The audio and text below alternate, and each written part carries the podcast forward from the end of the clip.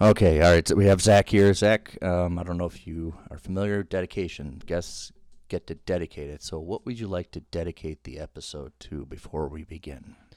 Um, I would like to dedicate the episode to all the nurses and doctors that are helping combat this terrible, terrible virus, and they're spending countless hours helping people like recover from this, or even just help find ways to prevent spreading this terrible disease. It's uh, it's just, it's very rewarding to see people I agree.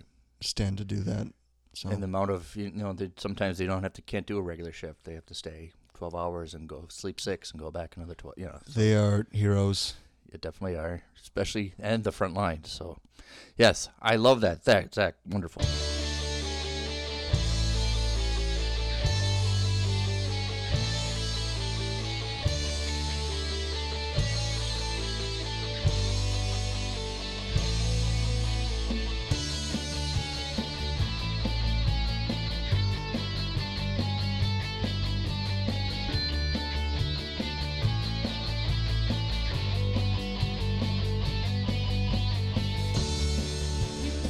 Okay, we're back with uh, Zach Liverseed. Yep, I got it right. you did. Okay, seed, correct. Uh, liver. Is that how? Oh. the- Is it that? Is that what you said? Is that liver seed? Oh, liver seed. Liver. Yeah. So it's it's deceiving because it's uh, uh, you say it just like It is literally liver seed. Yeah, I know. It's it, I was called seeds in high school because it was like it was really easy to remember. really my my last name is Platichuk, so I got called Chuck all the time. Chuck. It's better than seed. Better than seed, right? Yeah. So somebody yells seeds, your your automatic your reflexes to turn around. Yes. well, where does it come from? What is what kind of how is that last name is not very common. It's from uh apparently it's based out of a lake in England. Okay. That's what I was told. Well, England they do love liver. Mhm. Yeah. So Like Liverpool. liver, liver, everything. yeah. Yeah. Have you ever been to England? No, I had the chance to. I went abroad, um, but I didn't take the train to England. We stayed in uh, the Netherlands, Yeah. Italy, and then France. That's a good constellation already. Yeah. Oh yeah, no, they were awesome. But like I said, we also had the option to go to Scotland, and we just we were over there for a month. But Yeah. uh, we kind of wanted to just stay and explore the local area. Well, I, I, I want to bring that up too because you're very much an explorer Yeah, on the side of making movies. You love doing urban exploring, which Yes. is kind of that uh, of um, we use abandoned places, um, not not just man-made structures. You also do nature like Yep. caravans and stuff like that, and caves. And you show me send me some pictures of fascinating stuff that you've you've discovered. Oh yeah, it's uh it's a dangerous hobby, but it's also it's a it's a wonderfully interesting uh, hobby because you meet so many interesting people down there, and the stuff that you see, uh, the dilapidated leftovers of what used to be fascinates me. It always has. It has this weird air of mystery to it Yeah, that I just find super intriguing, and it's I don't know. There's just a serene quietness to it, and the art and the graffiti that people make. It's so fascinating to to look at, and just to see. Also, if you can find like little artifacts of what the place used to used to be, or like the people that inhabited it at one point, what they And leave then- behind. and then they leave b- behind it. Then it's just like, well, you almost want to fill in the blanks. What happened? It's almost like a mystery as you're exploring. Also, It is. It's uh, it's something else. Um, well, when did when did you get started doing that? Or always? I've been doing that since I was probably 15 years old. okay, all right. but not to the extent that I am now. I know most places in Minnesota and then some places out of state. Yeah, I've been to quite a few of them, so I think the only place I really haven't gone to completely is Duluth. There's some places up there that I've yet to uncover. So you don't really do it alone. You kind of have to do it in open groups. Uh, Or- sometimes I do it alone. Sometimes I do it in big groups. Sometimes I do it in small groups. Oh, you it just do? depends on uh, just who's available, and then also how dangerous the place is. Like if it's a large place that isn't very dangerous, I can take people that might think it's cool. Yeah. And then if it's very dangerous, I take myself and then other people I consider like experts on the subject, and we bring masks and ropes and gear, just protective equipment. So it's not. It's not. I don't. I want to just want to make sure it's not like an impromptu thing, something you find on your phone. Let's go. Kind of, you have to do a little bit of planning before you go on it. And a little bit of research and just look into the history of the place too. Uh, definitely helps if you can even find the history of the place. Um, because sometimes the history is just right there, and it's you're like uncovering it as you're exploring. right. Yeah. and that's it's like a museum in and of itself that's preserved by uh, teenagers and graffiti. So well, so is that your of a joke. Initial totally interest, or um, you know, it sounds like you started that around 15, 14. Um, and I've then, always loved exploring Yeah. and traveling, like walking through the woods, climbing mountains, stuff like that. It's it's always been a hobby. But urban exploring was, uh, it is. Um, I think it was based off of a history of just liking old things. Like I remember, like my grandfather's. I'm a collector, just of various items, and my grandfather and my father are, are collectors as well. oh, I know all runs in the about coll- collecting. yeah, I know you do. Um, you might. I don't know. It's if you look in the studio, right? Yeah. Yeah, but it's it's. I think it probably stems from a fascination of that and just finding old stuff in these places that sometimes are worth lots of money if you find the right stuff. Right. Yeah. Um, I don't want to say I have a close relative that has um, a family that used to have farms, and they would just travel and just for fun go to abandoned farms and farmhouses and find just the most unique things that you never know. You know. yeah, occur- old tractors. Um, right. Yeah. a lot of stuff. A lot of old trucks actually. There was a. I have pictures of it online, but there's a. I think it was like a. Oh, was it like a 1958 Ford? It was super old. I know it was a Ford. I can't remember the exact year, but it was like if people just put like if they renovated, they could sell that for probably upwards of like ten thousand, twenty thousand dollars. Like I was looking at listing prices online. It's really interesting what you can find in these places, and they just leave them there. It's like, yes. huh. So i- is it? It's it's more than I think you're establishing. It's more than just a hobby. It's something. It's a really full time activity that you like to do. Yeah, it's a. It's, not it's a- really a hobby, more or less. It's a more of an activity. yeah, it's an activity. I mean, just like going to the gym or like you know working out. It's just it's something that you do on the side. Some people like, you know, uh, Drawing doodling in their journals. Some people like, Right. Yeah.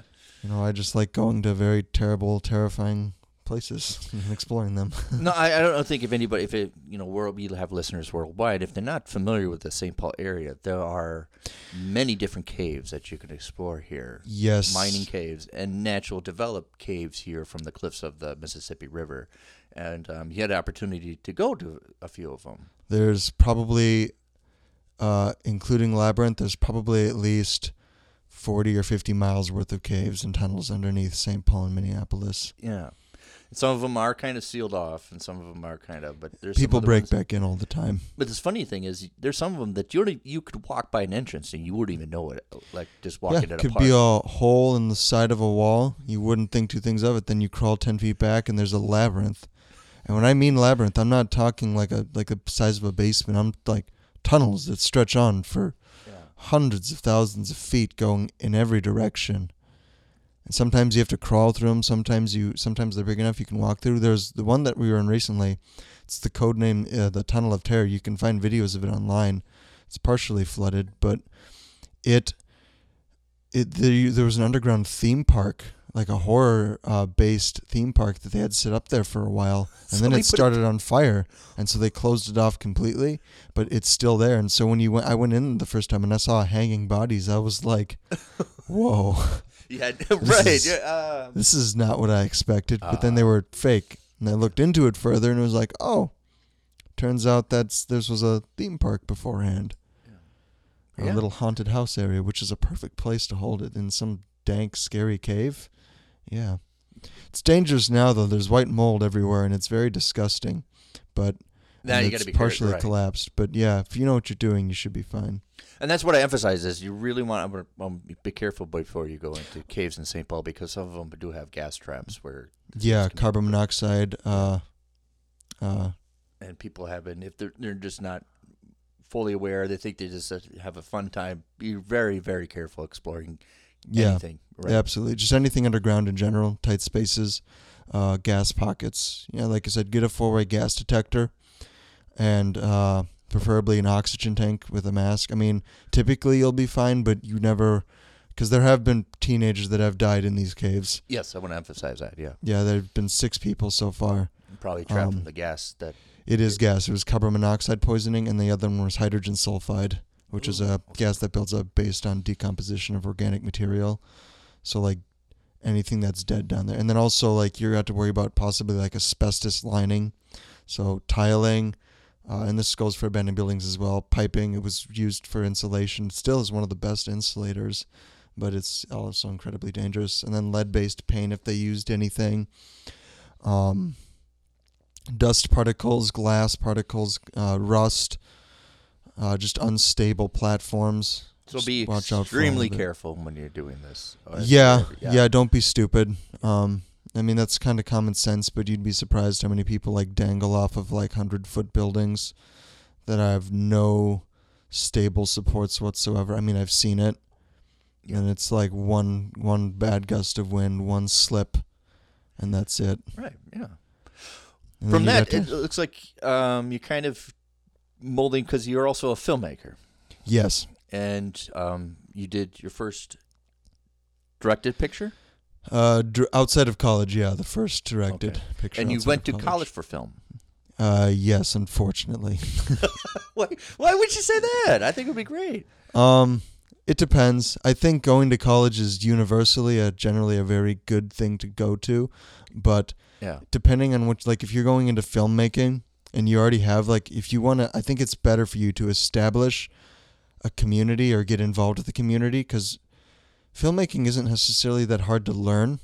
You can, there's tutorial videos online. There's people everywhere that are willing to teach almost if you're willing to put in the work, the free work to help out on set. Yeah.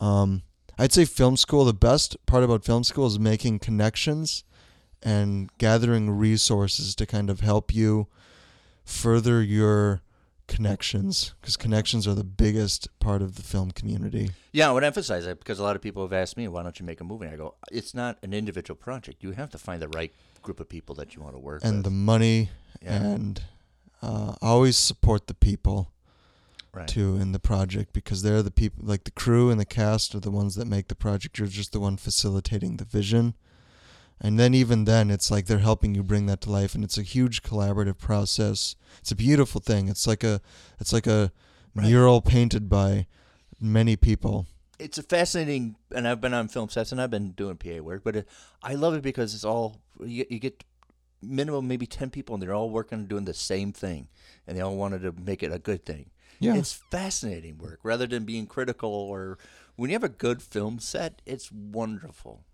A safe film set too a good safe Yeah. film set, especially in times like these. Um, I want to emphasize that because I've seen sets now where they're not propering or they're not preparing. Excuse me, they're not practicing proper safety Yeah. protocol in regards to COVID, and Yeah. that is not something that you want to risk at all. No, I've been on I've been on your first film set and you were very adamant about all the protocols. Yeah, very, very annoyingly so. But yes, Yes. Well, I would always say thank you because sometimes you kind of forget, you know, you forget, oh, that's right, because you get wrapped up in making stuff or you have some other things and stuff. So, S- the film is just a film. Safety of the crew is the number one concern that anybody should have. yeah. Well, outside of making movies in college, uh, you made what is directed your first short film, if I'm right? Uh, yeah, in the process of creating it, yes, producing and, you directing. kind of wrote. The, um, this is a fascinating thing. Is you didn't really write a script for this, kind of like an outline almost. Yeah, no, I so the first thing we did is a storyboard actually. Okay. We storyboarded the entire thing. And um just because it was a very visual film, there isn't much dialogue involved at all. So it I kind of felt like drawing it out would be a way easier way to communicate to people what I wanted as opposed to just having them read a script. And I ended up doing that eventually just f- to save time Right. but yeah, it really helped in capturing a lot of what I was going for. People really understood very fast. Specifically, the the amazing makeup artists that I have, um, three of them: Ben, Alita, and Emmanuel, who are all wonderful, wonderful makeup artists. And then just the the gaffers and the grips and the director of photography, like they're all it's a visual medium so Yeah. having a visual reference kind of is an amazing resource to help them build this image like with, with the storyboarding, visually see what we're going to do here, the steps, and why Yeah. that's important, Precisely. rather than have like a wordy. So we're not going to have like a dinner table conversation scene. No. No, or because otherwise we'd be having many dinner table conversations, many meetings, and it wouldn't get conveyed. So I just thought let's let's let's just kill it all at one moment and just sit down and do a storyboard. And that took me like five six days, and it was sixty pages. Okay, that was my next question. Like you did the storyboarding yourself before? No, I had a little bit of help Okay. from another individual, um, Haley, and I can send reference to her. She's an amazing artist, but yeah, we sat down together and we punched that thing out. Uh, can you able to talk about a little bit about the what the plot is or what the story is about? Um, I'm gonna be kind of They. vague about it because it's a very vague film in general. But essentially, the premise of the film is, um, an agoraphobe trying to escape his reality through his dreams, All right. Yeah. and it's a very surreal piece. I I guess the closest thing I could compare it to is David Lynch, and or if you've, if anybody's seen um. Uh, why am I forgetting the name of the film? Regardless, David Lynch is the biggest one. I'd say Silent Hill is also a very large inspiration, just in terms of So aesthetic, it's very surrealistic. surrealistic, yeah, Yes. Yeah. or magical. Well, no, more surrealistic, yeah. Yeah, it's hard to, well, especially you can't, we're we're in audio format. You can't explain visually, but but it's very, uh, you know, we always talk about, especially when you talk about film theory, how movies are kind of. I will to- say this: Yeah, go ahead. it's unlike anything I've seen in Minnesota, and I've been in the film industry for two years, helping out on various projects. Yeah. Um, I don't, I nobody's really kind of tackled something like this, at least even in the local Midwest area. I've been to a lot of the film festivals. I've watched a lot of the films, all wonderfully made, but no one's ever really attempted dark surrealism. Understandably so. It's a very uh, difficult uh, Yeah, type of film is. to get made, but it's also I don't know.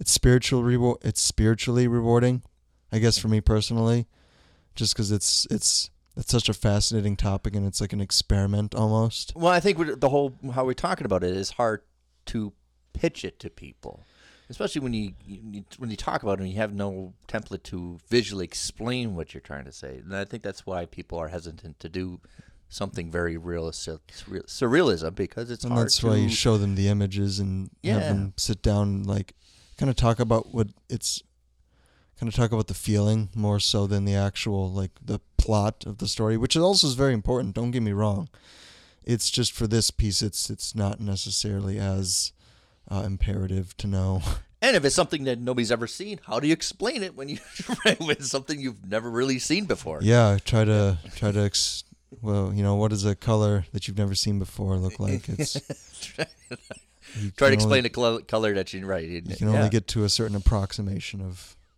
how close you can get to that so So that you wanted that you for your first project, you really wanted that challenge of a really surrealistic kind of a. Oh yeah, it's also just been an idea that's been building in my head, and I have no other people that have been interested in wanting to try it too. So it's just, you know, I thought might as well just attempt it. Um, it's and it's working out pretty well so far. I mean, we finished part one of two parts, and Okay. it, the footage looks incredible. We have had some minor hiccups along the way, but what film doesn't? Right. well, Um, well, yes, I, everything. had- no- Nothing ever goes smooth. I've had uh, set up my podcast three times today. so you know the feeling, yes. Something, uh, you know, well, especially with sound, something will always go wrong. Oh, and something always appears out of nowhere, like a train or a car, like just a Yeah. Wait, well, I was on a film set where we had to do it outside, and it just so happens that the plane probably realized we're making a movie, so I had to circle constantly. Const- hey, a small plane. Oh, look at they're making a movie. Let's go oh, back. Oh, let's go let's- back. Yeah. Let's be as loud as we possibly can. Let's get lower as possibly to find out. Right. Yeah. So if you're in a film that you can divert planes, yeah. hey, that's all power. There are people who can shut down entire highways, Yeah, that's a good gift to have. shut off city blocks. Like I wish I had ten thousand dollars to convince the city to do that, redirect traffic. I actually was for one of the films I was on. I was redirecting traffic. That's a scary job, because you don't. They don't. They're not actually. They're not actually. They're not actually legally obliged to stop if you haven't secured the road Right. with the city yeah. Yeah. or uh, whatever. If it's a private road, the same thing applies. So I can't tell them that they can't go through, but I have to stop them and alert them to the fact that there's filming. I've had several people try to run me over. Like it's Wow. Oh, they just get up super upset. They're like, this young person is blocking me from taking this route when they could easily go around the block. But yeah, it's uh, Yeah. yeah. people don't like uh, having their norms disturbed. Uh, we've seen that their the entire year, right? People don't like their comfort. They want to be uncomfortable. Yeah, that's uh I don't understand that to be completely honest. Comfortable like if you can sacrifice your comfortability for the purpose of safety of others and yourself, like I, I would think that's just common sense. You would think you would think it won't be a foreign subject for people, but right, yeah. I think people just like to be right. We have a few of those right fighters, right? I call them the right fighters who just want to get their point across. So, uh, is it what kind of? Can we talk about a little bit of the movie? Is it what kind of genre are we talking here? Is it like a? It's uh, surreal horror. okay. so I'd say it's it's based in horror, but it is definitely surrealist. okay. Is it you always wanted to do like a horror movie, or is it something that was like an idea in your mind that just kind of projected? I mean, I, I also like those type of movies. Um, Okay. Just because I they're very uncomfortable, and I like being in an audience and then watching the people viewing with me just get uncomfortable, and then they like talk about it afterwards, and they it, like it doesn't let them go.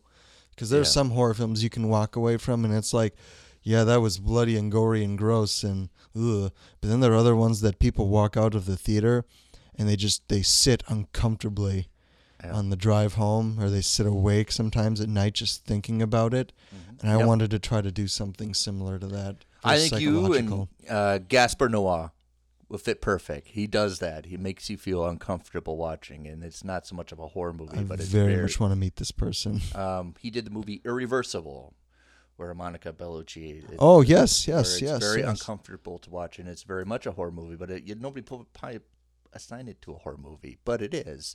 Um, his last movie he made was Climax, which everybody did this whole.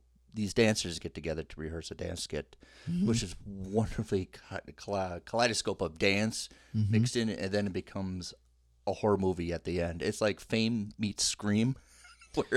oh it sounds like um sounds like it's uh, called Climax if you can find it. sounds similar to perfect blue or there was a witch film made by an italian director i'm forgetting the name but there was a they went to a ballet academy and the colors that the DP used in that film were fantastic. His use of reds and blues and shadows. Italy does that, don't they? They have wonderful color. Oh yeah, I was actually I came across when I was walking down the Seine River uh, in Rome. I came across people making a movie, and they were still using actual film. It was like, wow, Yeah. that's kind of it's it's it's, it's bizarre because there's a young person too. It must have been some sort of experimental piece. And Which is I didn't know what they were saying, but I tried to help them. I just kind of block off traffic of the, from the trail, but like, because you're kind of you're an expert at blocking off traffic. yeah, the, you know, I'm the speed bump basically. So when they hear the scream, they'll know. Oh, we know how Oh, to, there, to cut. that. Yeah, yeah. There's seed. He sells. Is it is it okay if is it okay if I chew gum? By the way, I think so. Right. I think you were fine. Cool. Um, no, but I think if you if you're interested, like there's a lot of movies, and I always assign this theory. There's different kinds of movies. There's movies that are very memorable that you enjoy watching, and it has a memorable moments, and there are movies that are very unforgettable. You will never forget that you see this movie, Mm-hmm. and I think you probably want to participate in the unforgettable kind of points that if everybody saw your Well- movie, they would kind of yes, I remember I saw that movie. yeah, I mean that's the hope. That's everybody's hope to some extent. Like, stays But- with you. One way or the other, it stays with you. I mean, they want their art to be impactful. Yeah. Um, I'm also, by the way, currently an executive producer on The Curse of Raven Heights. We're gonna finish that film. It's a feature film coming out. It's a horror movie. Um, and that's gonna be interesting. We're gonna get um, let me The Curse of the Raven Heights. So that is uh, yeah, The Curse of Raven Heights. That is Blair Smith and Wesley Johnson's baby. Yeah, so um, it features a lot of people that we've a lot of good friends of the podcast. So uh, Wes has been on the show. Uh, we've had Blair and we've had Meg on the show. We had Blair on t- a couple times. Um, and a lot of people that have been in the movie have been in that show too. So like uh, uh, a lot of uh, people that have been like Gwen has been on the show. Um, and Sally Ann Hunt's been on the show, so a lot Yeah. of good f- people that have been on the show before have been in this movie, and and I think they've explained it previously that they filmed the first half of this movie already, and they're going to go back for the second half pretty soon and be an executive producer of it. So what's what kind of entails for you being on the executive producer of it? Um, money. Lots of money and paperwork. Oh, I don't like paperwork. Nobody likes paperwork. Actually, that's why every UPM ever likes paperwork. There are some people that really enjoy it, and I, I know they're they're weird and But good news, we m- were trying to get Tony Todd and or Bates Wilder on the film. okay, that's good. So, and we're actually it's looking like it might be fairly successful. And this is, and I want to emphasize because I think if you want to look it up, Curse of the Raven Heights has a Twitter handle. It's on Facebook, um, and it's a full feature film. It will be, yeah, it's a full feature when film. it's finished. Yeah, and it's a wonderful tackle. It's a wonderful hurdle, hurdle, uh, hurdle that Blair and I think Wes have taken on. They're just jumped right into. Let's make a full feature. It's their first feature film. yeah. How did you go, come to come come across with Blair and Wes? How do you guys know each other?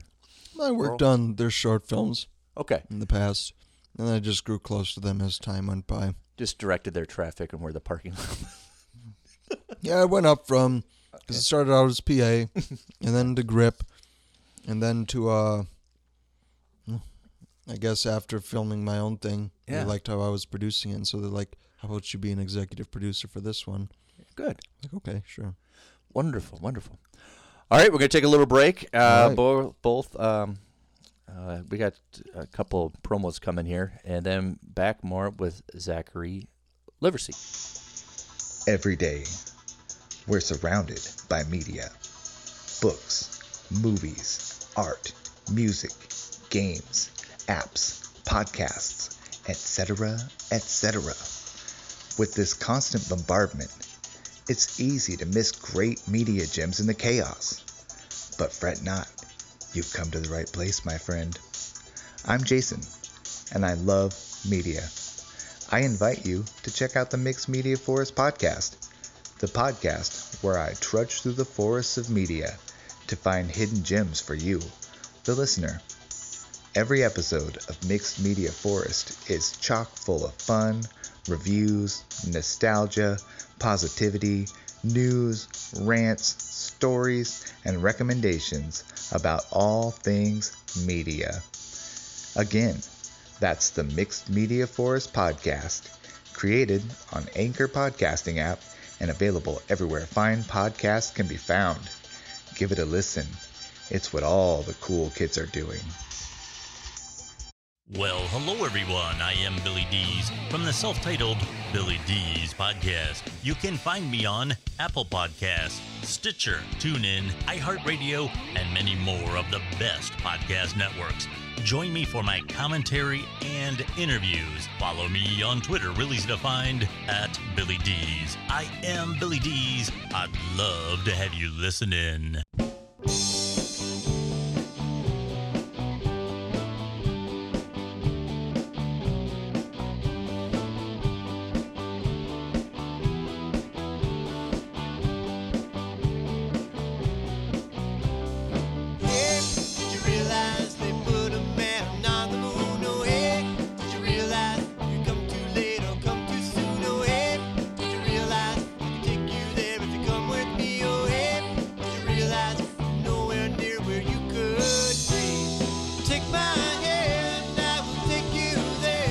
All right, we're back with uh, Zach uh, Liverson. Liver seed. Liverseed. That's hard. It's I'm. That's hard. It's hard. Just think, se- just seeds. I guess okay. Seeds. we're back with seeds. Seeds and traffic. It's all I can remember from it. Uh, who did you do the makeup for again? I think it was previous guest Alita. Yes, Alita Cortel. For your movie. Um, can we say the title of the movie, or is it tentative? Uh, it was oddly enough, it was a working title that just turned into the actual title. okay, Uh, Teeth. something. So she is uh, one of the makeup artists that was that's on the film. And so it's called Teeth. And Lita, she's a previous guest. So if anybody wants to pause and look, uh, listen back, she's A wonderful human being, yeah. lovely, lovely person. Um, wonderful producer as well. Will And help she, you. um, I'm sorry to interrupt you, but uh, yeah. she did a lot of the makeup for the movie. Um, yeah, her, Ben, and Emmanuel all worked really hard on the makeup, and it looks fairly fantastic. And as soon as we get to part two, it'll look even better, and I'm really excited for that. Um, is there's there's certain like uh, I think they're doing full body. Yes, there's several full body. Uh, so there's I probably spent around two thousand dollars on makeup and special effects, and that involves several different costumes and prosthetics and um, just a lot, a lot of Time, time well, and money. time sculpting, a lot of blood, a lot of body paint, a lot of um. Why am I forgetting? Gory stuff. I don't know organs. I don't know. No, it's the material. Oh, okay. that we're using. It's yeah, whatever. It's there's just a lot of different materials that we're using, but it's looking fantastic so Yeah. far. Um, I don't want to name the location, but you found the location to film this from your other hop, your other interests. Yeah, so it just uh, well, kind of um, it coincides with how I found it technically. Okay. Um, but we had a couple options, and that was one of them. And it took me about a month to contact the owner. And I'm not going to tell you where the building is. No, I don't want to do that, but yeah. but I mean, if you, if anybody wants to explore it, I'm sure that like I can just give the owner's email information or email to them, Okay. and they can just email him and ask him for, for permission. yeah. But yeah, it's a very very large abandoned building, uh, um, up north. And you were and you were allowed to kind of Yes. adjust it to make it for the movies. You were allowed to. You Correct. permission to kind of Yep. make it a film set and From both the owners. Yep. Yeah, that's great. Um, how long were you able to be in the building? Uh, f- well, actually, con- including construction, um, Yeah. nine days. Okay. Well, this is pretty. I mean, Well, actually, eleven, including including uh, scouting, uh, pre-lighting, and just general, yeah, looking around, scouting, cleaning stuff. all right. So it kind of fits the almost. I had to be kind of a It little bit. fits the aesthetic completely. I would say exactly right. Yeah, yeah. Are you gonna? I don't know if you are you gonna put in exterior shots of it in the movie. No. Okay. Uh, for two reasons. Uh, there's no exterior shots in the film, and then the other reason is that the owner doesn't want people to see the outside of the building because then they'll know exactly what it is or where it is, and they'll because there was a case of arson. A lot of teenagers break into there and they smash stuff, and uh, it's they started the building on fire at one point, and that's just a hazard to the community around it. There's literally neighbors and families Yeah. streets away, but they don't care because they're young and stupid. But Are you gonna edit it? This film yourself? yeah, I'm going to. Well, no. Um, uh, uh, this is going to be an editing team, Okay. and uh, I'm just going to edit for continuity, just for the sequencing. But you're gonna be probably in the room with the team and everything. Yeah. Oh yeah, during the S- during the VFX, yes.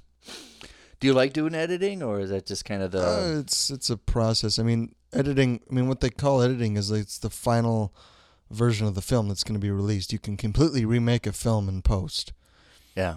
and uh, it's honestly one of the most important aspects of a film is post. So it's Oh yeah. just it- taking the time to get it right is key, and that's a lot of thing that I don't really like about. I think the Minnesota film industry in general is that people seem so rushed all the time to make movies when they're making it, and it doesn't make any sense because there's no deadlines. There's no uh, like take your time to make something really good. yes. I agree. I agree. And there's certain things of well, it's I- like yeah. putting unnecessary pressure and putting making people work 18 to 30 to 30 to 20 hours a day sometimes multiple days. It's just unnecessary. Like we have time to plan it out accordingly. We have time to really like get everything down so that when we get to filming yes there can be a creative process but i mean that's how i'm organizing my film. Um, and there will always be problems. You just need to find the correct people for the position, but Right.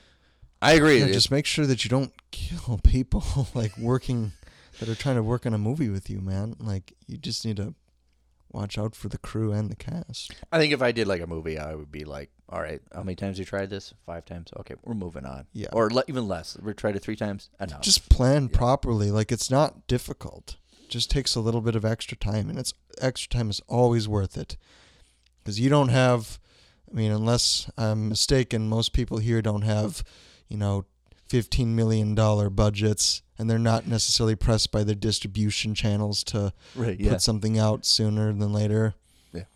So So, uh, with your experience directing, um, yes, is there anything you learned uh, from directing that you didn't really learn from film school? Did you? yeah, a lot of it's. I think most film is actually learned via experience. okay. I'd say about eighty percent of it is. Just go just do it. Dealing with people um, and managing people.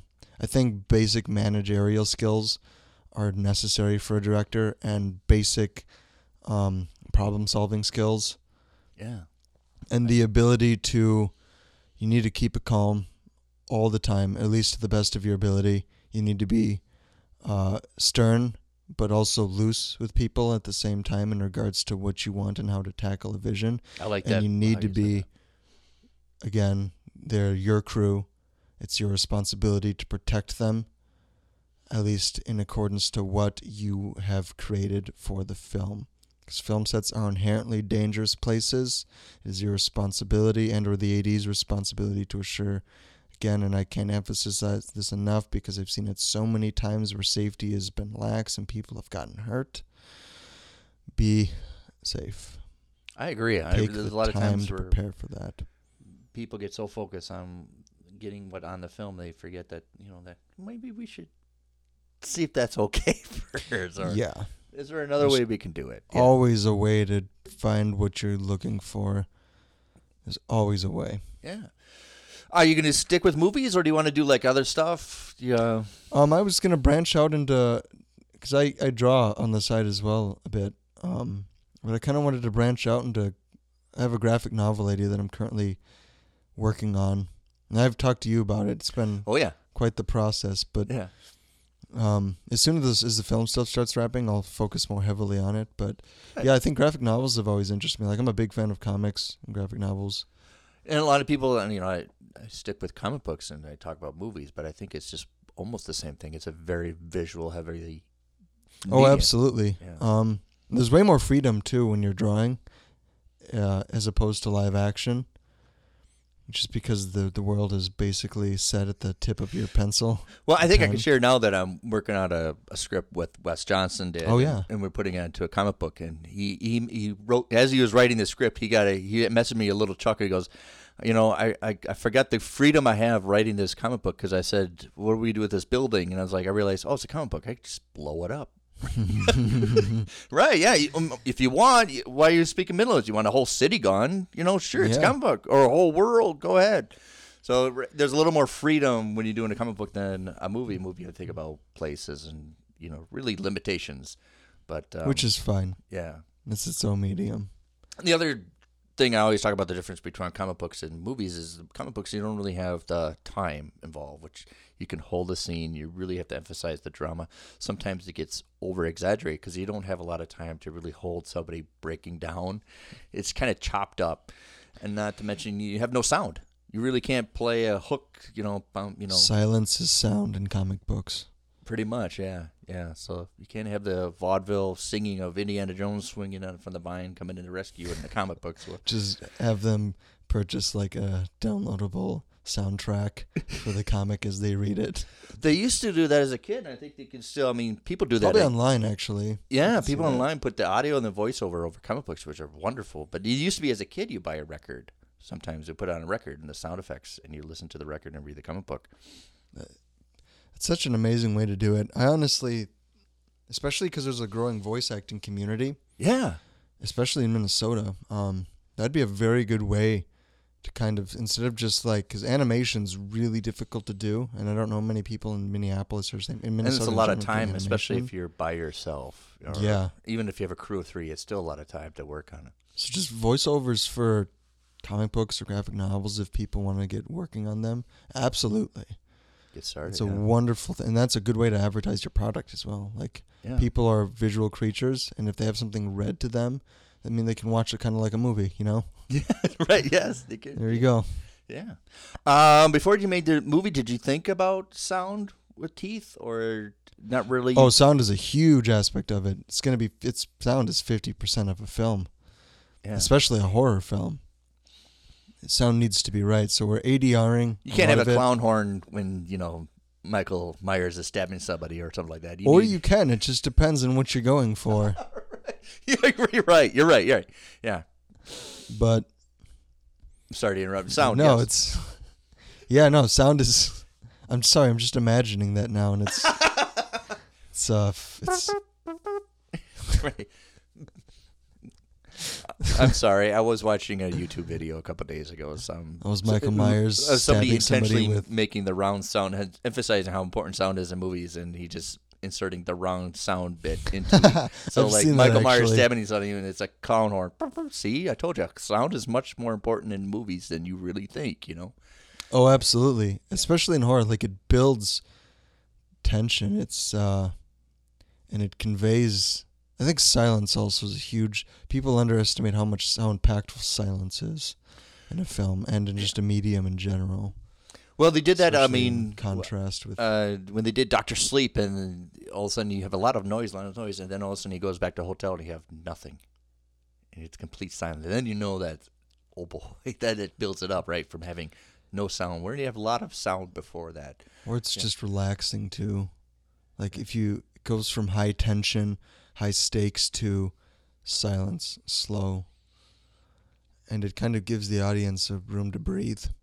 And a lot of Yeah. times, I, th- I think the best examples I can think of is in Mad Max, after that gigantic, the newest one, Fury Road The Fury Road, right? uh, when they were going through the tornado and that finished and that whole ordeal as hectic as it was was over and i remember max slowly climbing out of the sand it was probably like a 15 second scene that seemed like it was five minutes long but it just gave the, audience room to breathe after such hectic i mean that's all sound by the way uh, and the Yeah. pacing of the scene and they, they play a part in aiding each other Did you were able to see that in a theater?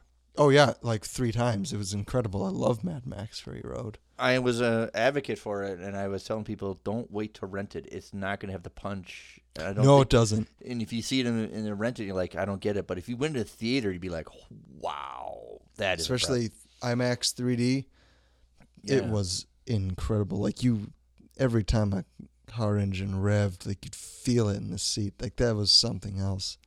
It's Same thing with? Fury, the tank with Brad Pitt and Shia LaBeouf. Yeah, the, I've seen the, that. Uh, the Fury. Uh, Fury. Fury. Sorry. Yeah, Yeah. that also was an amazing experience in theaters. Yeah. So it's some things like I think you talk about that. There's some things that you just have to see in the theater that just before you see it as a rental at home. That just Yeah. Because I was uh, one of the Mad Max just popped in my brain that I tell people you got to go see it in the theater because if you just see it as a rental, you're not going to understand. It's not the And- same Yes, it's not the same, unless you have a home theater. which we don't. Have. I Some should. people do. These projectors are pretty cheap now. I had one in my apartment for the longest time. 720p though, so it wasn't that high quality, but still surround sound projector. And that's kind of what a movie theater is. You can't play it too loud because you know you have neighbors. so tanks going off at two o'clock in the morning is Yeah. generally upsetting to people that want to sleep. But They know you. They know what's up when you have you, live next to you. Um, Aw. one, one of my last mo- uh, questions for you is: since you like urban exploring and you like Yes. horror movies, how much of a fan are you of Descent? the descent, Yeah. the one with the caves. Yeah, Oh, it's a one. It's a yeah. No, I really enjoyed it. Um, I I don't believe in ghosts or monsters or anything. Um, but the claustrophobic nature of that film yes, that was the scariest part of that entire movie. The monsters being in there was just to give them motivation to like run around and get even more cramped in areas. But the idea of a broken limb inside of a cave that you're having to squeeze through like that that's a real fear that runs through my mind when I'm exploring some of these places. It's one of the uh, one of the movies that my wife was never able to finish. And she didn't even like a third in when they get to the when they just have to crawl there. And my wife is like, "No, we're done. I can't do that. It's just the claustrophobia, right? The yeah." And I still think about that movie, and it's been years since I thought I've seen it, and it's just one of those that it's unforgettable. Yeah, it's. Yeah. I mean, it did its job. It I worked agree. really well. Like Yeah. it was genuinely uncomfortable to sit through. Yeah. Not because of the monsters or the blood or the guts, just the, the cave itself. It's It's, the entire event of not being comfortable at all, yeah, and not knowing where you're going, and same thing with Alien. That's what they did with space. Just claustrophobic yeah. inside of the spaceship and the void of space on the outside. I have to mention it because I was on your film set, Mhm. and uh, during lunch we talked about aliens, and I thought, and I had to do it for another podcast. Being a guest, I had to talk about the movie Alien, Mhm. and I go, what a great way to do a beginning of the movie where you have no audio really, but you have such an awesome set. What are you gonna do? Well, the first part of the movie, you're gonna show off the awesome set. You're just gonna move the camera like it's on a, on wheels, and just this is the hallway. Look how great this is. Look at the hallway, and then you cut in like, oh yeah, they're sleeping. We can't interrupt them, but look at check out this, and then the little bit of sound of the computers running, and you get that isolation that there's really nowhere else to go. Yeah. Yeah, it was wonderfully done. And then Alien Two kind of took an action, or Aliens, excuse me. Yeah, let's pump the- it up a thousand times. Yeah, I mean it was still scary, but it wasn't the same. It was cool for a different reason. yeah, different different animal, right? But it's definitely uh, amplified. Yes. Let's jack it up. Let's put some steroids in there and just pump it up and go. Actually, no. Yeah. We don't speak of two and, or excuse me, three and four. they don't exist. No such thing. Well, Zach, I have to say thanks for coming, man. Yeah, absolutely. Thank you for having me. Um, before you go, do you have a little bit? I know you you just talked about the You're not sticking to a rigorous schedule of getting your film done, and you're going to do it the right. Well, Um, no, do we have uh, any, any uh, like a general area of anticipation when be able to see it? Quick thing about that: we are sticking to a rigorous schedule. We're just Okay. taking the time that it needs to get done properly. Thanks for clarifying. Thank you. Yeah. So we don't, yeah, because I know people are busy, especially, and it's also very dangerous to kind of be filming right now. So I agree. taking every precaution we can to assure that everybody's safe is key. Um, but in terms of, I would give it, uh, depending on the editing process, which I'm going to estimate, it's probably going to be four months to five months of. So somewhere around next spring, when we or Uh, depending 2021? on we, when we film part two, we hit some hiccups, um, so we might not be filming until next spring. I see. but it could be another year or two. It's gonna be. It's not, by the way, like a ten minute short film. It's gonna be like a twenty five to thirty minute sh- short film, Thanks. or kind thanks- of okay. featurette. All right. So it's not. It's not necessarily super small, and the reason why it's as big as it is is because we're having to build sets, yeah. and that's a time consuming process. We're having to build a lot of, you know, uh, creatures. We're having to, so it's just a, it's a long process. Well, good. Good. All right. Uh, Zach, as you know, it's not over till the guest says it's over. That's fair. Um, and with that, I guess it's over. there we go.